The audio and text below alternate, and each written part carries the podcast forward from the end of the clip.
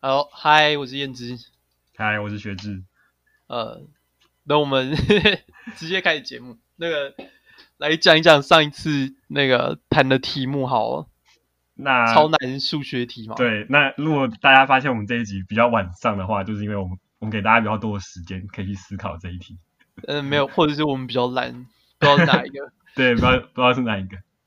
那上礼拜题目，它是就是说它是来自普特南竞赛嘛，就是那个美加大学的数学竞赛。然后我们去我们提出的题目是在一九九二年中里面试卷里面，它总共有六题，呃十二题里面，然后十二题里面最难的那一题。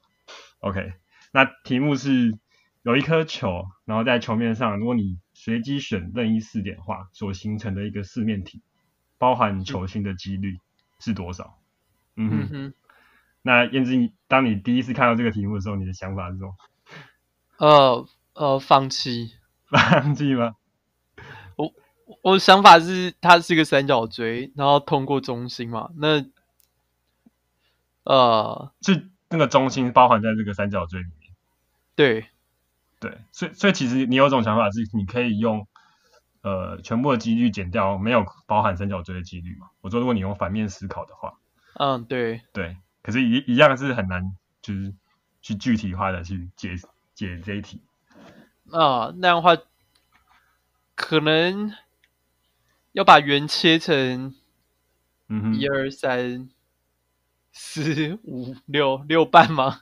加上四面体的话，嗯，我知道，我知道这，我知道这对你来说太困难了。但是 我那首先就是这个题目对于我们。是比较抽象思考嘛，因为它是一个立体的形状。那我们最简单的方法就是先把它降一个维度，这样比较好思考。所以，所以说我们现在先想象成题目变成说是一个圆，然后有任意三点形成的三角形。那这个三角形包含圆心的几率是多少？这样的话，你应该会比较好，可以去想象，对不对？嗯嗯哼。那这样的话就是算.呃最大值吗，就是。贴到边边的各种最大值在哪里吗？嗯、对，嗯，那行，我我来我来我来这边帮大家稍微解释。没错，那就是说，大家可以如果手边有白纸的话，可以先拿一个白纸跟笔，然后我们就先画一个圆嘛。对，先画一个圆。燕之你也可以试试看，我们先画一个圆，uh -huh. 然后我们再因因为现现在有三个点是同时在变动，对不对？因为这样还是很困难，所以所以我们先。Uh. 固定两个点，先固定两个点，然后把这两个点先把它连起来，对，然后任意两个点，对，任意两个点，然后你先把它连起来，嗯哼，然后、嗯、然后这时候你在就是第第三个点的话，它是会在圆的任何一个地方嘛，对，对，然后然后你现在在做第二件事情是分别画两条经由你刚刚画的这两个点穿过圆心的虚线，啊哈，嗯哼。那这时候你你看你应该会发现说，只有在呃就是那第三个点，只有在那两条虚线的的那个范围里面才会包含圆心嘛，对不对？因为如果你在虚线之外的话，应该就是它会变成是一个很很斜的三角形，就不会包含圆心。对，对不对？OK，所以这时候这时候你可以算的几率就是由这两条虚线所构成的刚刚说的那个圆弧去除以整个圆周长，那这就是。你会包含，就是在固定两个点的情况下，你会包含圆心的几率嘛？对不对？对，嗯哼。OK，那然后算呢？那那这时候，你这时候你就会发现说，其实决定那个弧长的，并不并不是根据第三个点来决定那个弧长嘛，是由你刚刚画的，一开始先设画好的那两个点决定你最后的弧长嘛，对不对？啊哈。对，所以所以其实这题的几率的话，只要算说这两个。这两个点到底是多近或多远就好。嗯哼，嗯哼，OK 好。那那那你就会发现说，这两个点最近的话就是接近于就就位于接近于是同一个点，就等于是零度嘛。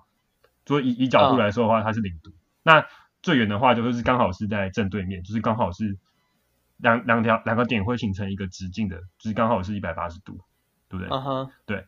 所以说从零度到一百八十度。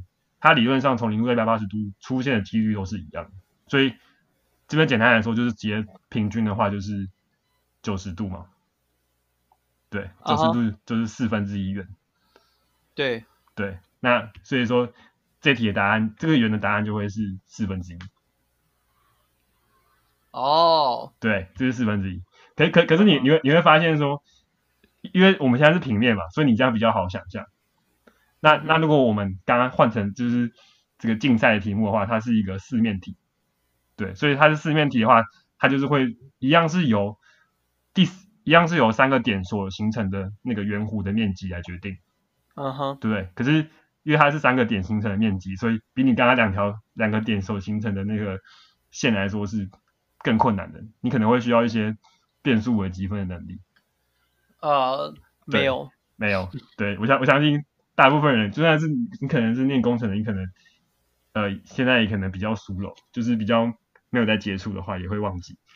那所以说，为什么我们我们会取这题嘛？就是因为这题有一个非常直观而且非常简单的解法。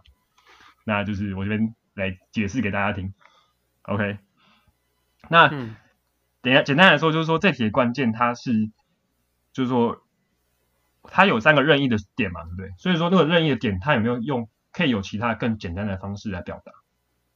就是，如果你在高中，可有时候有时候又会遇到一些数学题目，它是肯定可能会需要用到变换坐标的方式。就是那那它那样那样的变换坐标方式，只是会让你的思考跟计算更为容易而已。所以所以说在，在在我们这一题的例子一样，就是我们可以用一条一条就是其他方式来表达这个任意的点。嗯哼嗯哼，OK，那一样就是我们刚刚说的嘛，就是我们以刚刚圆来举例的话，就是。呃，因为它是有其实是有两两点来决定的嘛，因为有任意一点，你先在一开始都还什么都没有的时候，你就一个圆，然后任意一点，其实你先标上去的话是不影响的，因为它是一个圆嘛，对，所以我们就是那一点先标好一点之后，我们要再画两条穿过圆心的线，嗯哼，哦，那那穿过圆心的线是不是会在圆上面会形成两点？就一定就你穿过圆心嘛，然后。然后碰到圆，所以它会在圆上面形成两点。呃，可是两条线的话，不会是四个点吗？呃，两条线是四个点。那你先听我说，就是说我们用一条线代表一个一个点的位置。OK。对，所以比如说我们现在说，我们我们现在先决定第二个点的位置的话，我们就是用这条线穿过这两个点其中之一来决定说这个点的位置是哪一个。OK。对，那一样就是说我们画两条嘛，所以第第三条就是第二条就是第三个点的位置。嗯哼，所以所以等于说，呃，第二个点跟第三个点分别会有各两个各两种选择可以选嘛，对不对？所以，嗯，二乘以二的话是四，就是说它总共会有四种组合。嗯哼，OK。那这时候这时候你会发现，你自己画的穿过这两条线里面，在这四个组合里面，只有一种组合是有可能包含圆形的。不不管你的那条那两条线怎么画，都是只有一种组合可以可以包含圆形。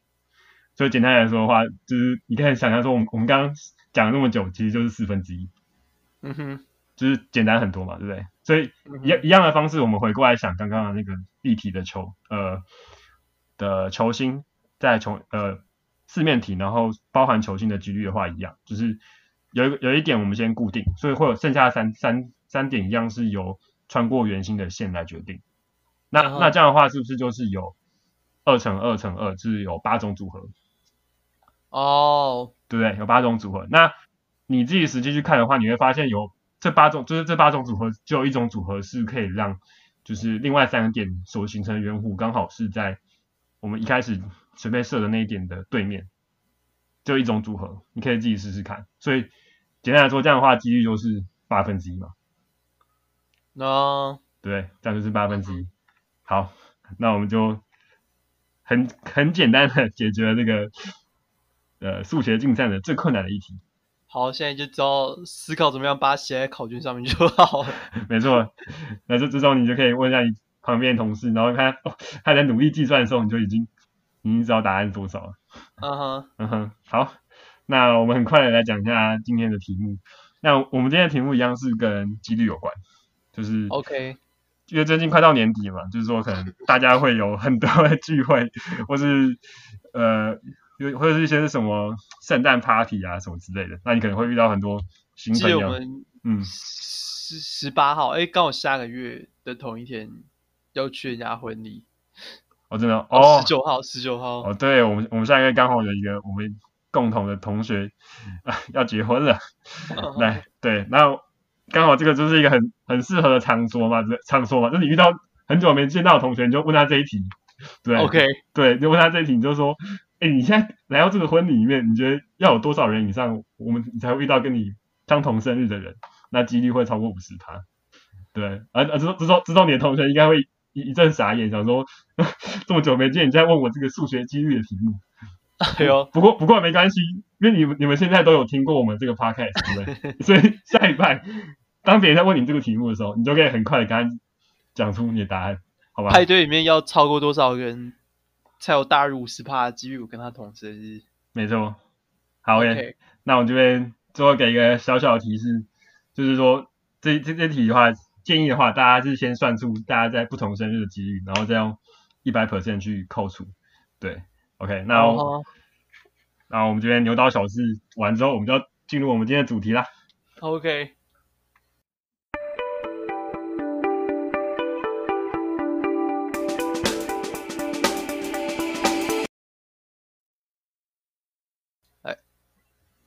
好，那今天要讲的主题是呃，跟后羿骑兵有关的西洋棋，是不是？啊，没错，因为最近这个影集很红嘛，然后根据我们这个他开始的这个习惯，就是我们要赶赶快做这个最近跟风的跟风的，跟风跟风赚流量，没错。那大家大家很大家看这部影集就看得热血沸腾，我们赶快来来聊聊看，就是我们对于这部影集还有一些关于西洋棋的一些。呃，背景历史历史背景，我还没看完，还没看完，对。学学志可以先讲一下你的观感、呃、感受是什么？我我我先我先爆你雷这样，好啊。那首先的话，我们这边的话先来聊聊看，就是说西洋棋的起源跟历史背景吧。对，OK。那你你知道西洋棋是来自于，就是最原始是来自哪里的游戏吗？呃。我知道是亚洲，可是我不知道是哪里。嗯哼，那它其实是就是源自于印度的游戏。那它一开始的名字叫做 Chaturanka。Chaturanka。那 Chaturanka 在就是印度的范文里面的话，就是四件东西的意思。那这四件东西分别是步兵，就是我们现在看到的西洋棋的，就是小兵嘛。然后骑兵的话就是。Uh huh. 马嘛，就是 knight 骑士，那战车的话就是是 rock 嘛，就是车。Rook rook rook，OK，、然后大象，大象是因为印度那边就是很习惯用大象吧，所以他们、那在传进欧洲里面的话，大象就是变成主教，嗯嗯哼，OK，然后就是这在这个印度的一开始的是。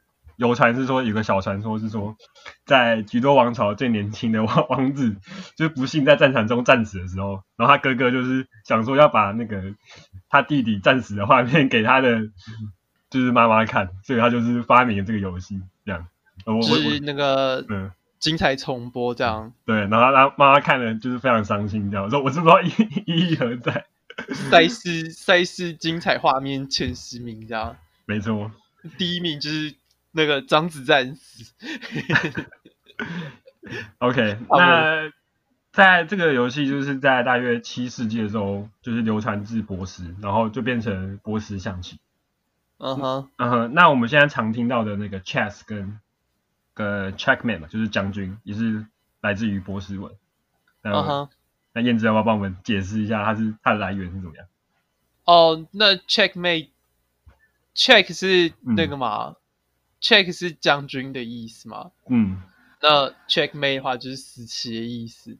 嗯哼，可是其实这个两个单字听起来都像是英文有的单字，可是其实他们都是直接音译的。那音译就是直接从波斯文，波斯文讲他们叫 Farsi，Farsi，他们、嗯、对 Farsi 里面叫做叫 Shahmate，我不知道应该是这样吧，嗯嗯、我只有看到这样 Shahmate 对 Shahmate 那就是在讲说是国王已经被围住了，或者是国王没救了的概念。嗯哼，OK，对，那就是诚如燕之所说的，就是在波斯 那个时候，他就是就是进就是有这样的说法，然后后来波再流传为在被穆就是后来穆斯林有统治波斯嘛，就是那时候的历史是，嗯，波斯波斯帝国是一个，嗯，你知道拜火教的国家嘛？拜佛教，可是他们之后，嗯、对他们之后被被那个大食帝国并吞，那就开始改信伊斯兰教。嗯、可是，即便是改信伊斯兰教，也是有融入他们当地的那个拜火教背景在这样。嗯哼，OK，所以就是后来波斯。被穆斯林统治之后，就这个游戏也跟着也传到伊斯兰的国家，然后在大约九世纪的时候有传入了南欧，然后十世纪的时候到西西班牙，然后之后就是整个西欧就是都非常的盛行。嗯、哦，那呃稍微再讲一下说为什么是从南欧跟西班牙开始好，好，就是阿拉伯帝国的扩展是从那个阿拉伯半岛。呃，辐射出去扩展嘛，所以波斯是一个方向，那另外一个方向就是地中海。嗯哼，那因为他们往北非的地方前进以后，他们到处都在经商，所以他们跟南南欧往返是蛮蛮频繁的，所以跟意大利、跟希腊还有跟西班牙都很频繁。嗯哼，那在西班牙的状况有点特别，是说他们去那边是征服那边的人的。哦，他们是征服那边的人。对，那不管是西班牙或者意大利。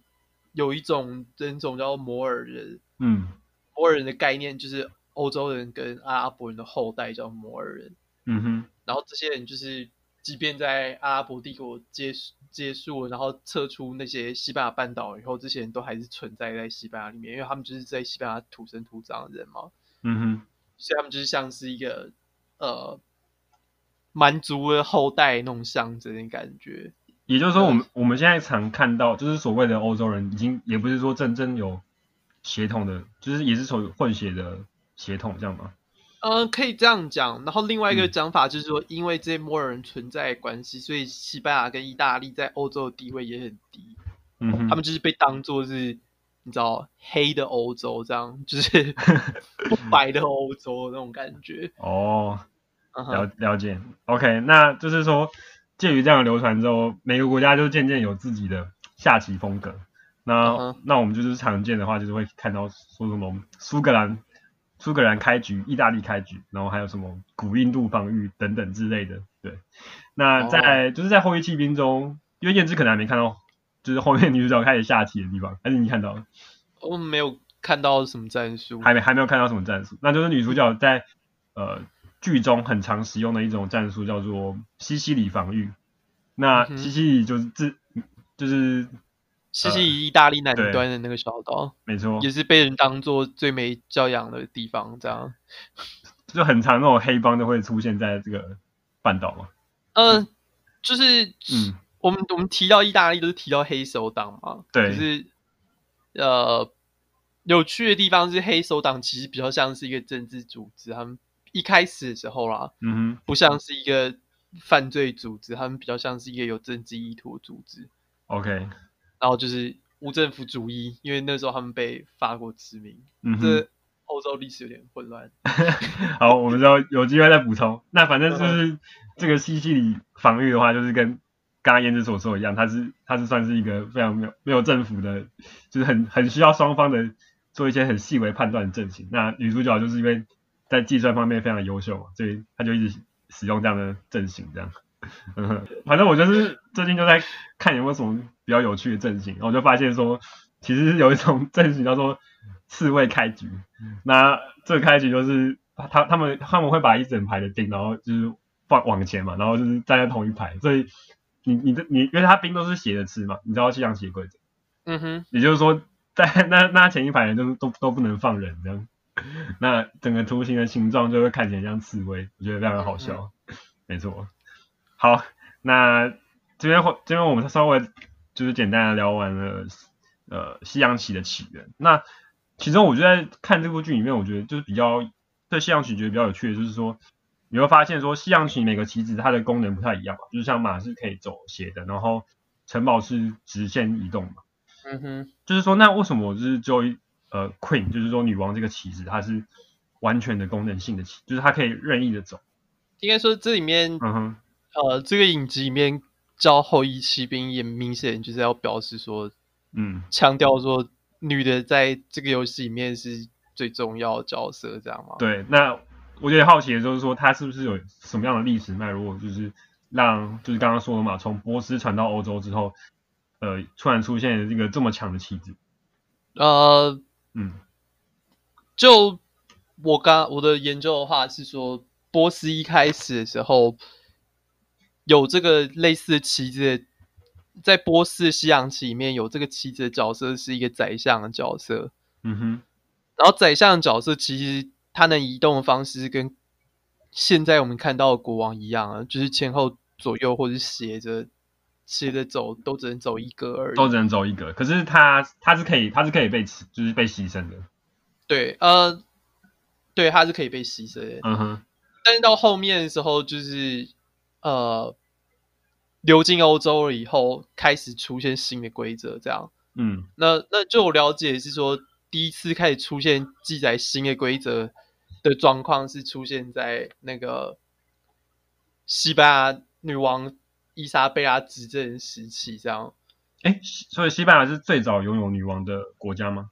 呃，算是吧，因为、嗯、因为毕竟是她第一个女王，嗯、就是伊莎贝拉是其实是一个小王国的女王，然后她跟她另外一个小王国国王亚拉冈结婚，然后一起驱逐走穆斯林，这样。亚亚拉冈是那个魔界的亚拉冈吗？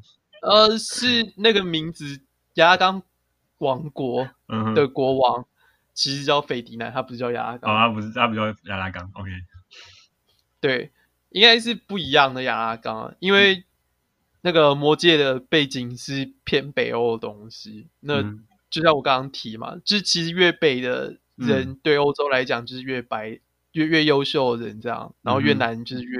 越野蛮的人这样，嗯哼，所以所以你可以想象那个魔界应该是不会取一个很满族的名字当做他们的贵族这样。哦、好，那嗯对，那伊莎贝拉是一个呃西班牙里面算是被最受崇拜的女王之一，因为毕竟她也算是某种程度上来讲开国元君这样。哎，所以西班牙到现在还有。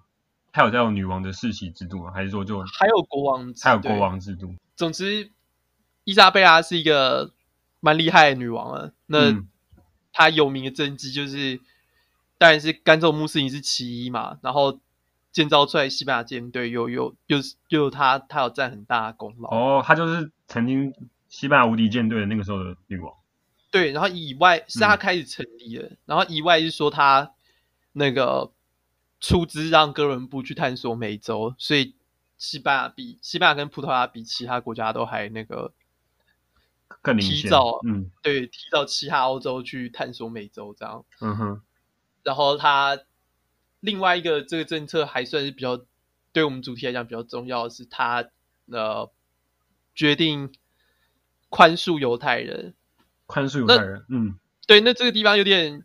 有趣就是说，一一般天主教国家或基督教国家常常会拿犹太人当做他们这叫什么政治弃兵的借口吧？我们用西洋棋术语，就是，嗯哼，就是犹太人就是他们的弃子，这样。他们有任何理由，他们有任何灾难的时候，他们就是怪犹太人，就说这个都是他们的问题。哦、呃，就是当做他们一个政权的发泄出口，这样。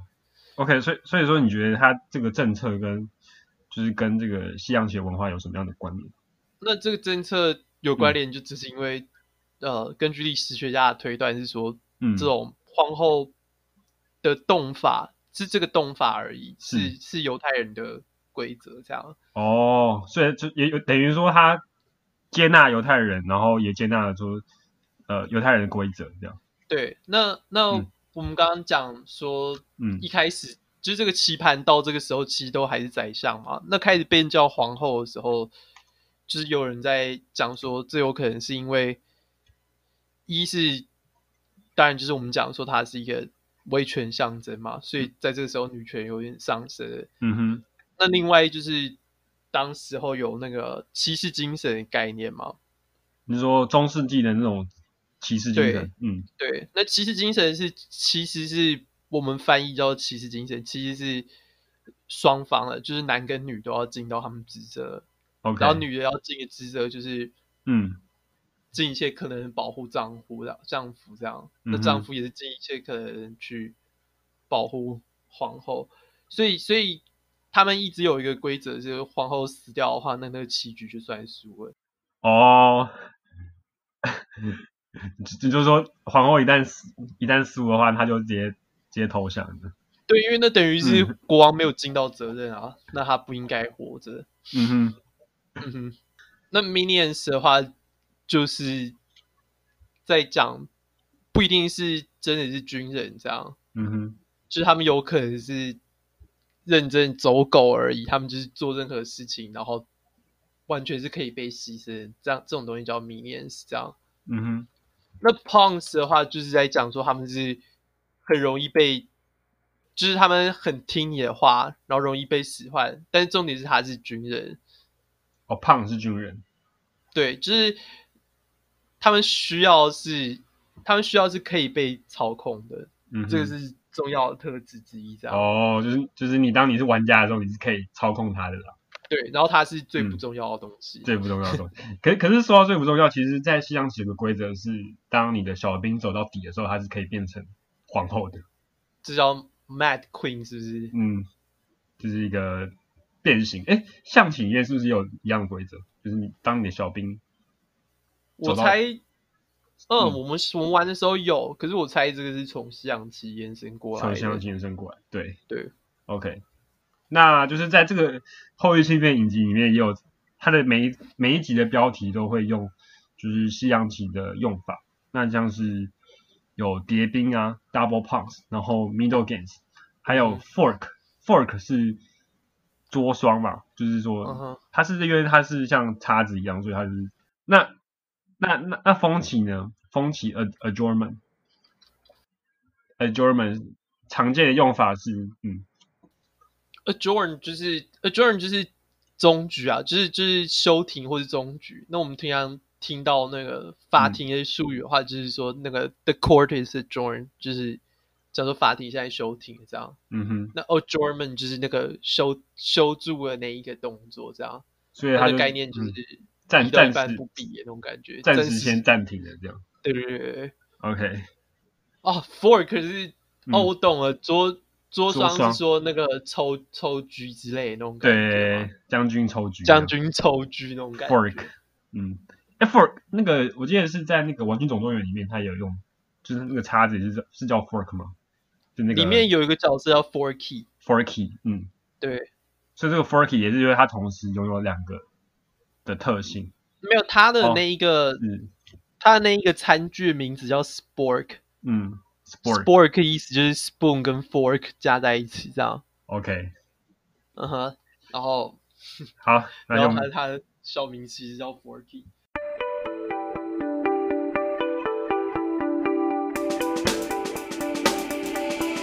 西洋棋跟我其实还蛮有渊源，就是说，因为我爸还蛮喜欢下西洋棋，然后因为小时候的时候他在欧洲留学的时候，有时候会去欧洲找他、嗯、看他的时候，然后就有时候经过那边的公园啊，就是会常常看到一些呃那边的人，当地人他们会直接在那边下棋，其实他们他们下的棋不是不是我们平常在我们就是我们台湾公园看到的那种一小盘的象棋那样，他们是直接是一一整个很大的棋子，然后在。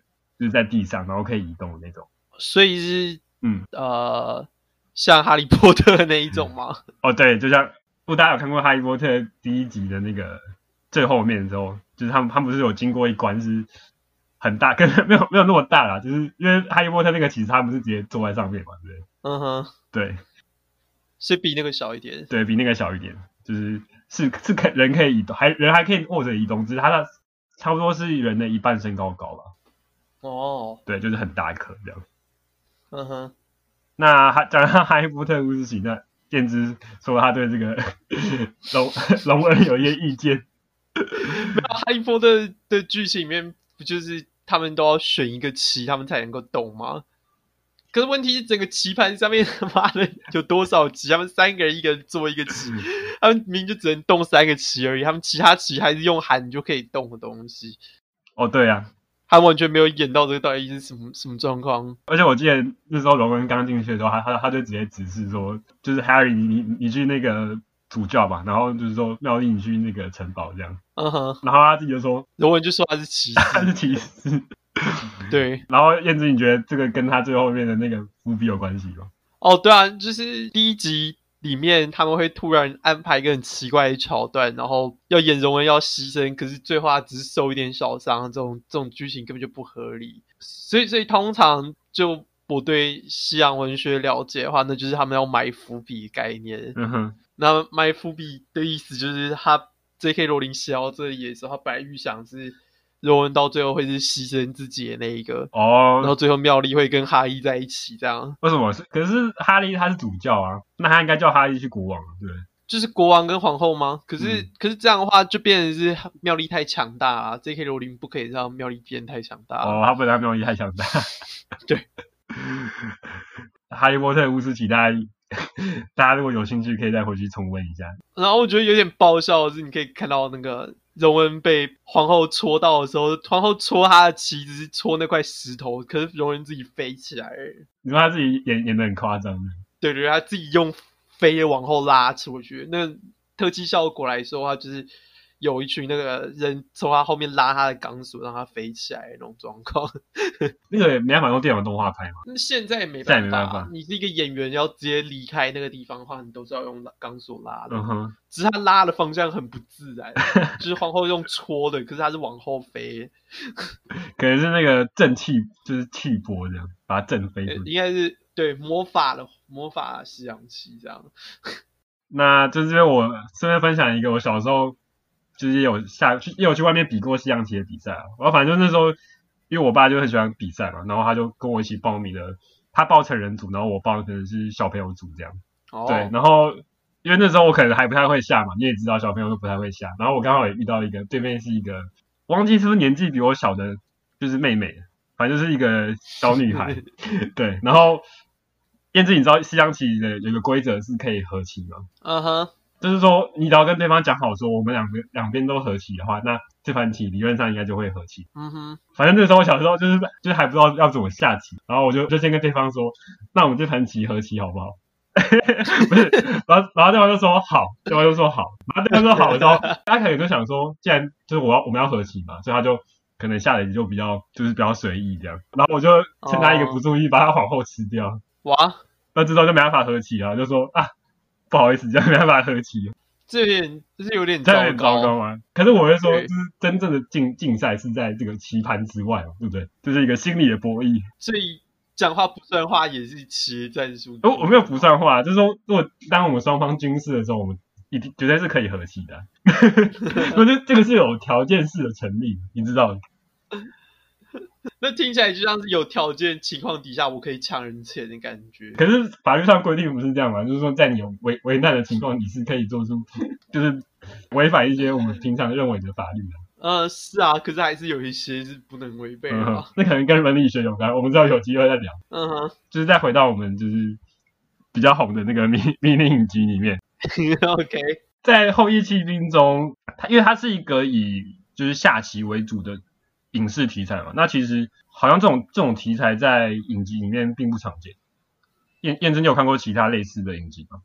我知道，我知道有个电影啊，那个蜘蛛人主角演的那个。哦，对啊，那个是在，就是反正我们今天晚一点会来聊的第二部电影是叫做《Pawn Sacrifice》，然后它是也是出奇制胜。那那它这部电影其实就是以那个后翼弃兵的，它的它的原本啊，就是蓝图的主角是。是有这个真实人物，然后是是在美国一样，是一九七零年代非常有名的出名的棋王啊，叫做 Bobby Fischer。Uh. 燕子有没有想过说，就是为什么这个影视的题材一直会这么少？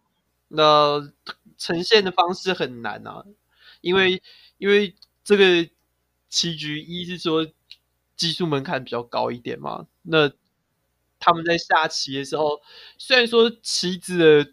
动法是大家都了解，应该说比较多，大部分人都了解。可是他们动的理由很难被摸索到，嗯，就是他们思考的过程，其实其实我们很难从外面看得出来他们的知道到底是这个，就是说现现在的局势到底是紧张还是说是什么样的情况？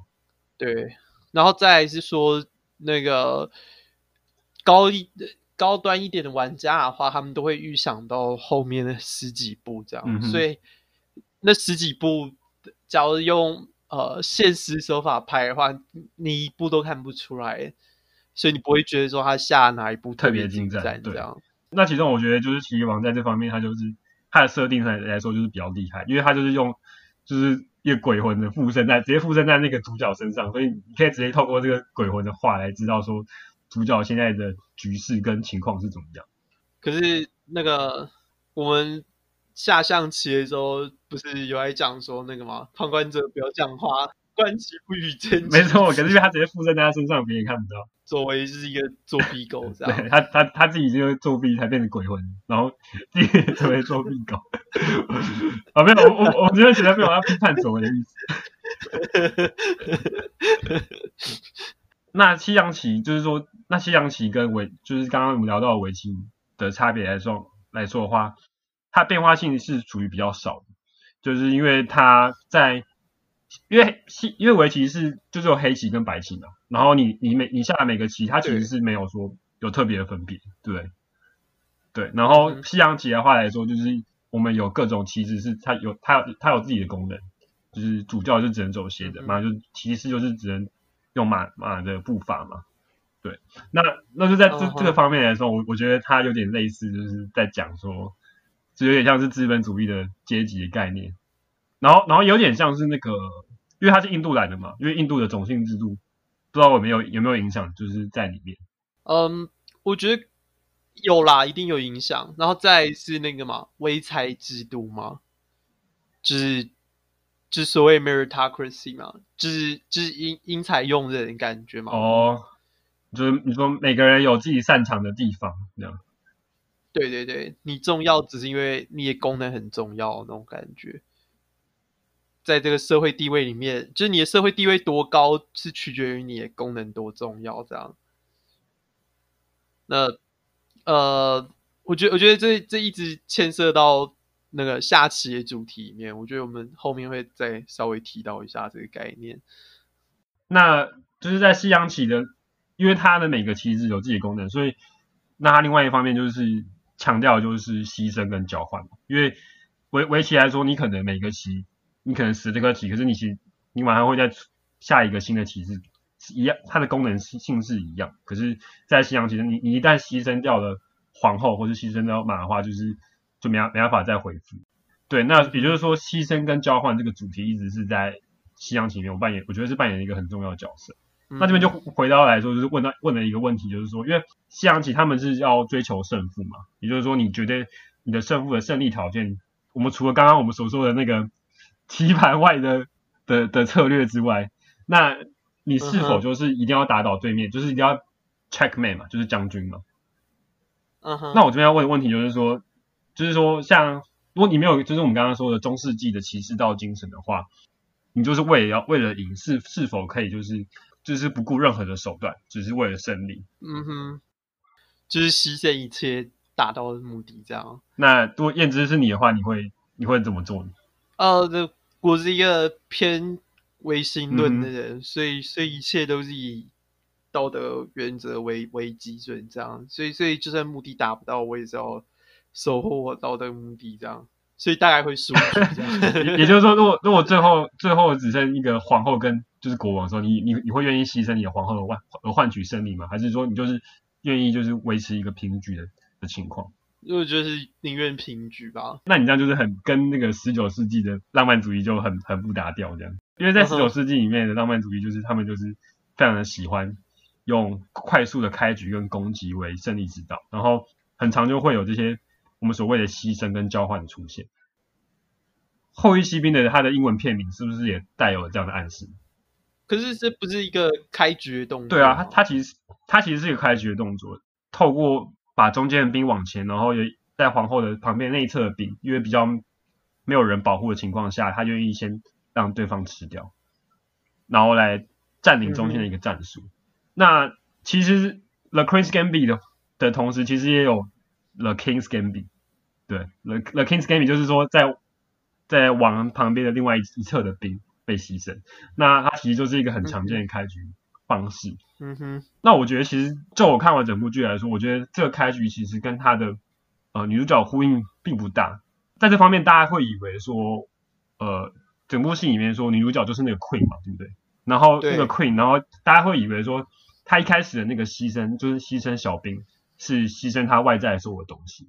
嗯哼，可是其实我觉得不然，因为就是在最后一最后一集的情况下，就是他跟呃俄罗就是俄罗斯的世界冠军下来最后一场戏。嗯，那那在那场戏里面，他一开始的确是用了这个 The Queen's Gambit 的开局方法，不过在棋局快要结束的时候，他反而是使用 Queen Sacrifice。对，嗯哼，我我觉得他就意思是说，他其实自己是。其实还是那个小兵才是他，他自己。因为当他牺牲了 Queen 之后，他就把他自己的一开始的小，就是没有前面没有任何阻挡的兵，呃，走到了棋盘的最后一条线，呃，成为了成为了自己的 Queen。Oh. 对，所以我在这整部剧里面，我觉得这个这个棋局是有它特别的含义的。哦。Oh. 那燕之就是在目前为止，就是你看来你觉得这部剧它做的好的地方，跟它的呈现的地方是在哪里？就是这种西洋剧本的话。永远都跑不出去那个嘛，英雄旅程嘛，因为因为我们来谈英雄旅程的时候，就是这英雄旅程是一个影评在写，说所有剧本都都都符合，所有西方的剧本都符合固定的某几个公式这样，然后就是拆成三幕这样，那第一幕就是英雄被召唤去冒险这样，然后。第二幕的时候，就是冒险中间碰到的困难，然后冒险中间碰到的困难的尾巴，就是第二幕的尾端，会是英雄死掉的时候，就是不管是形式上或者是实质上的死掉这样。然后第三幕就是复活，那所谓复活不一定要是实质复活，它也可以是形式上来讲，就是它转换成一个新的形象了。他复活为一个，就类似凤凰这样死灰复燃以后变成一个新的东西，然后回到原点，回到原点就是他还是他，他返乡了，可是他已经不是他，他已经是一个经历过历险的人。这样用一句俗语来说，就是说一一开始见山是山，然后后来变成见山不是山，之后又回到见山是山，就是他有了新的体悟。这样，那那这个剧情的话，我想应该只是就我听起来啊，因为。我也没看过，所以现在我就算是一个被暴雷，没有。我就就就我听起来的话，应该就是想要呈现说，就是女主角找到一个新的平衡，可以可以摆在她生活跟下棋之间平衡，这样。那就是在这个剧里面，她女主角她遇到的困难是那药物滥用的嘛？是她很前面就一直在提醒你说，这个会是大问题，因为在那个剧情里面就是。他小时候待的孤儿院会一直发给他们安眠药，嗯、然后他在吃安眠药的时候才有办法。他发现在这时候他才有办法冷静思考，说下西洋棋的步骤这样。嗯、所以到最后变成他极度依赖安眠药才能帮助他能够正常运作，因为毕竟这整部剧情都在演他怎么样变成一个职业棋手。那既然讲到药的部分，我觉得我们也可以稍微来聊一下，说这个药是否就是在。就是我们的现实生活中是有可以对应的地方，这样。嗯，那一开始讲这个药之前，我要想先提到的是说，就是说为为什么这些我们常看到的呃高端的棋手，他们常常会有一些比较大的心理的问题，就是说呃 maybe 因为可能是因为这部剧它的设定是女主角，就是她有碰到个人创伤的经历吗？那在这种国外剧本里面，常常出现设定，就是因为她没有。因为他没有亲情的认同，所以他在追求别种形式的认同，然后他在比赛里面找到所谓的认同感。这样，在影集里面，女主角也有提到说，就是在就在他下棋的时候，他感觉他是可以控制这个整个棋盘的状况，就是他是这个棋盘的主人。那可是，在现实生活中，他可能有太多的呃事情是他没办法所控制。嗯，那就是说我们。在一开始所说的那个电影的模板人物 Bobby Fisher，他也是有一样的问题，就是他是有呃很很非常沉重的呃心理依赖有关的问题。那在呃出奇制胜就是 Pawn Sacrifice 这部剧里面中，有一个牧师，也就是说 Fisher 的朋友，他曾经说过一句话，就是说呃在西洋棋里面，你只要走四步，就会有超过四千亿种选择。对，那在比赛中，他说超过四十步已经是超过了一个银河系的星辰。也就是说，在想这么多的情况之下，这个很容易会让一个人就是走到这个自己的思考到一个情绪的边缘，这样。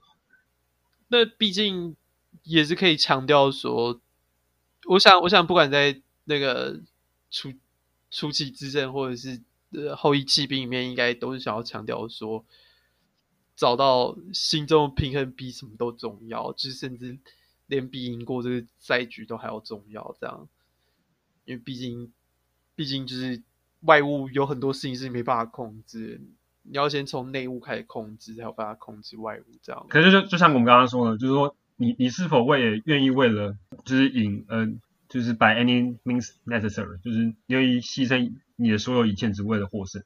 对啊，那。就是好一点的问题，就是你能找到为什么想要赢的理由吗？好，那我们这边就是简单的帮大家科普一下这个剧里面它的它的用药的一些相关历史背景。那在这个剧里面，它的药的名字叫做 Sazerac，对，那它其实不是一个真正的药啊，uh -huh. 就是说它的它的相对应的产品的话叫做学商品名的话叫做 Libre，就是我们常常会知道药品名是有分学名跟商品名的，嗯，那它的学名是。Uh -huh. 就是 chlorodiazepine，那 chlorodiazepine 这个学名，它就是 它这个化学式的的名称啊，就是它这个化学结构的名称，就是它是一个小分子药的时候，我们常会用这个化学名称当做它的学名。然后就是说，在这个安眠药里面啊，就是我们安眠药的概念大概是在十九世纪。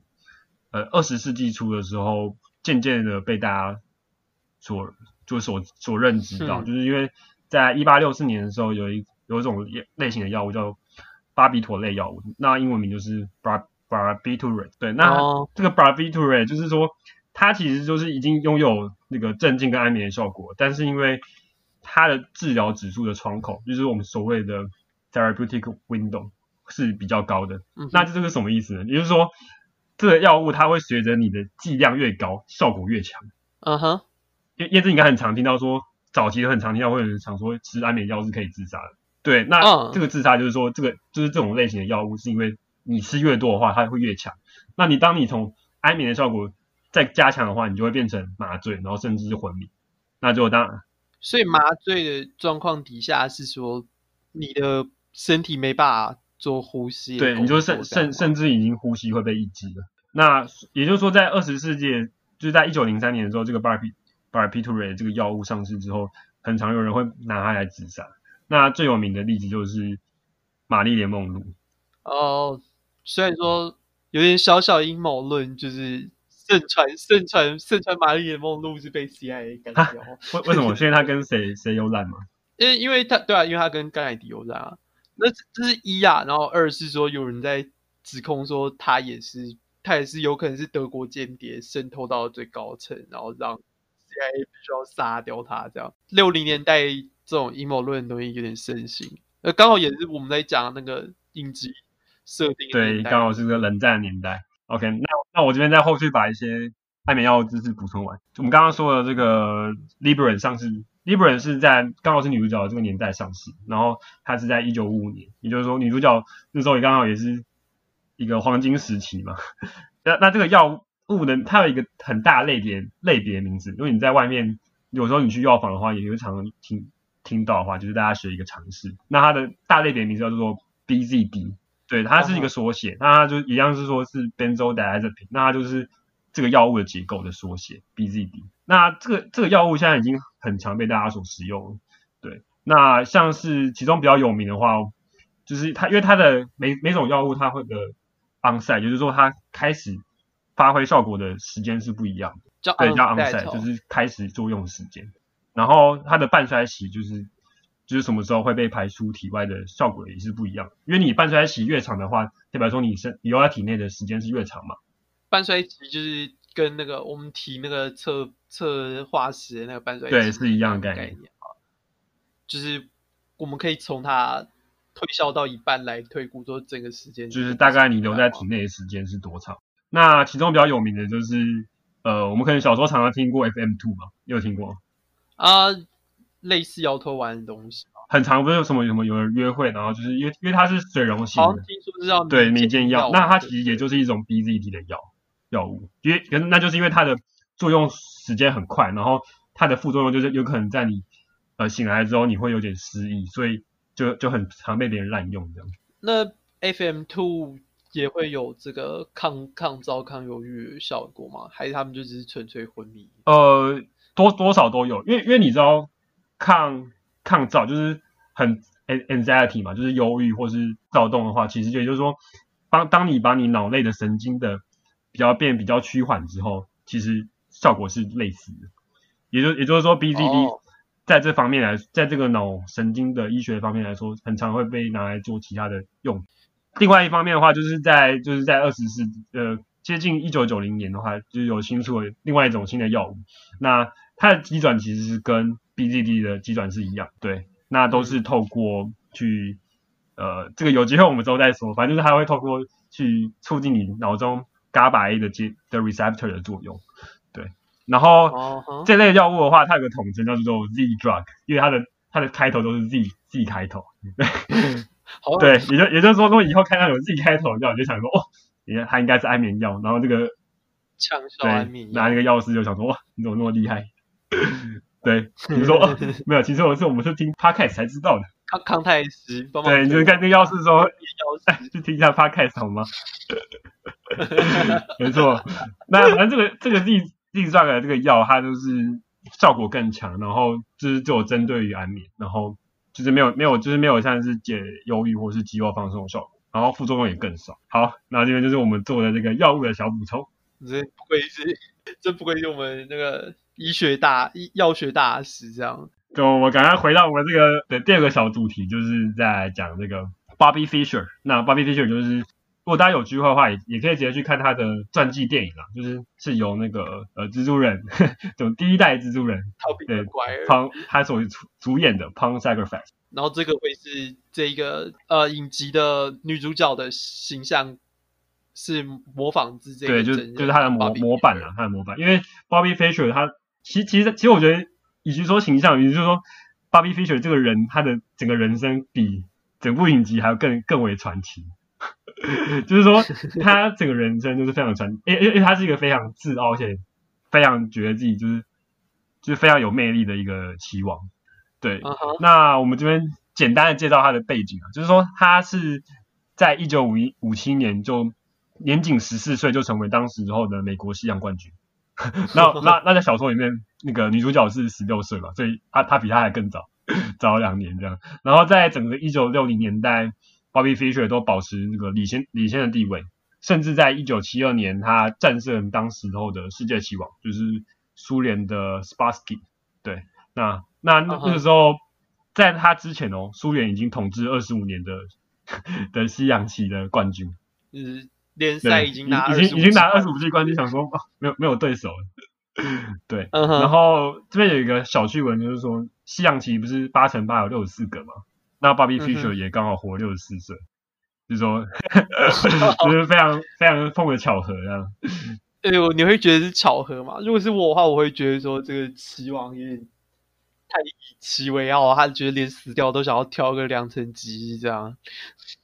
就是在这部这部影片令我最印象深刻的是，在他准备跟 Spassky 就是进行比赛对对决的时候啊，他们那时候是特别跑到两个人特别跑到飞到冰岛去比赛，然后他们是。一次比二十一局，uh huh. 就是 这个这个包是、uh huh. 这个包赛是二十一二，只要要下二十一盘这样。Uh huh. 然后在他们比赛的第一盘里面啊，因为那个外面的声音很吵杂，然后有就是会有记者跟观众嘛。哦，因为这个是世界大赛嘛，那之所以记者或跟观众都过来，就是因为美苏在任何期在在任何对方面上面对决都是大家关注的事情，因为七零年代的时候就是算是、uh。冷战的高峰的后面一点点，已经快要结快要结束了吗？还是呃，算是新一波了。老实说，因为因为在尼克森期间的时候，开始有那个嘛乒乓外交嘛，嗯、就是基辛吉开始决定，就是要求说美国应该要跟中国开始拉拢，这样，嗯、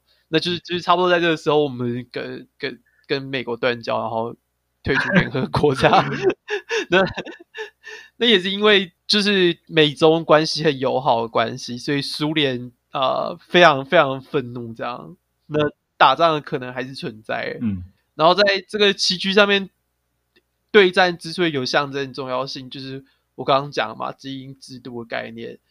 就是两个存在的意识形态，就是我们讲资本主义跟共产主义，他们一直都找不到平行可以对决的地方。嗯、那他们能够对决的面向，就只有这个我们讲里面能够出来多厉害的基因。嗯、所以对他们来讲，这种西洋棋这种客观有输赢的东西，就是很明显可以证明说这是哪一个制度赢的的那种感觉。嗯、所以比赛永远都有这种。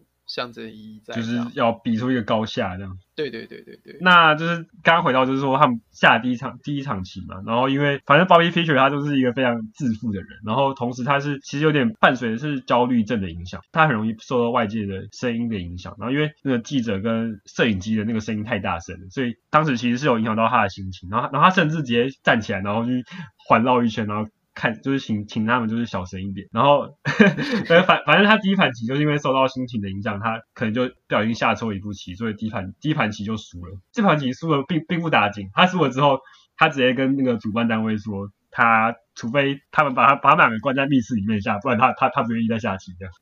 我觉得蛮对，蛮合理嘛，听起来蛮合理。可是那时候，反正他第二盘棋并没有答应他。答应他的条件，也就是说，他第二盘棋他直接弃赛。也就是说，在那个时候，全世界都在看他比赛哦。然后他直接第二盘棋弃赛不下，那跳 game 跳 game 不打。然后现所以现在目前为止是二比零领先嘛。然后在后来之后，反正在电影里面就是，甚至的总统都亲自打给他。那时候是尼克森嘛，对，就亲亲自打给他，就是希望他。就为了美国的那个呃民族意识嘛，还有呃对抗这个共产主义的精神。那尼克森呃很希望在海外能够那个出师捷报这样，因为在国内的话，他现在已经碰到那个美国史上第二场弹劾案。哦，第一场弹劾案发生在他身上，不是第二场。哦、第第二场是我们可能第二集有录到那个，对，克林顿总统，帮帮帮大家回顾一下，这样。其其其实我们每一集都是有脉络的。对，我们就接下来。那这个水水门案可能一讲下去可能会太长，那我们就是稍微讲一下那时候的时代背景。当然，就是国内的状况，其实其实水门案一开始并不是那么大的版面的，但是一连串偶发事件让它开始爆发。那那既然它开始爆发了以后。这种国际赛事都会变成是政府需要一直不停的在外面想办法带起来，这样、嗯、就希望媒体快点拜托不要再拍尼克森，拍别人好不好？所以，所以这种比赛就变得特别特别那个，嗯、特别受政府关注这样。反正就是在第第三盘的情况之下，呃，那个 Fischer 就是提出了条件嘛。后来的话，就是那个俄国棋王 Spassky 也是非常有幅度啊，就是他他不晓得这样不不战而胜嘛，因为你这样不战而胜，你这样回去，虽然说可能那个苏联的那时候的统治者是谁？不不列兹不列兹涅夫，可可能回去会就是请他喝酒啊，或者是就是祝福他。可是 他就是不想要这样获得胜利，他就是一个想要靠自己，然后然后发现其实后来发现其实自己的实力没有并并没有对方强的。对，反正就是他他他接受了那个。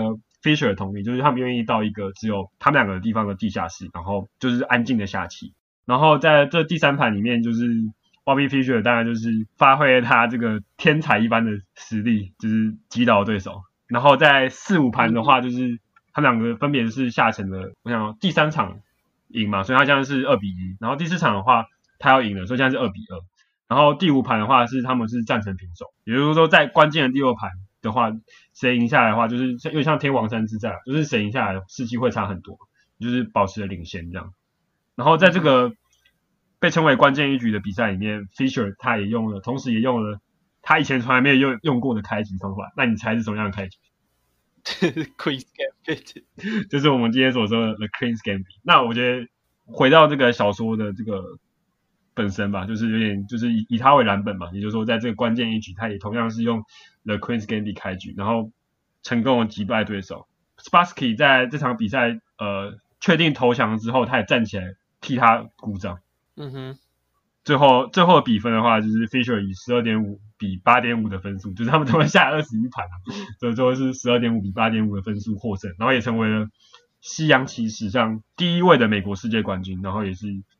第一位的非苏联籍的冠军，蛮有趣，很像是一个那个像洛基的电影的西洋棋版这样。啊，其其实应该说洛基的那个洛基第四集就是在演美国拳王对抗苏联拳王这样，那那个蓝本很明显就是参照这个蓝本。那个也是真实事件吗？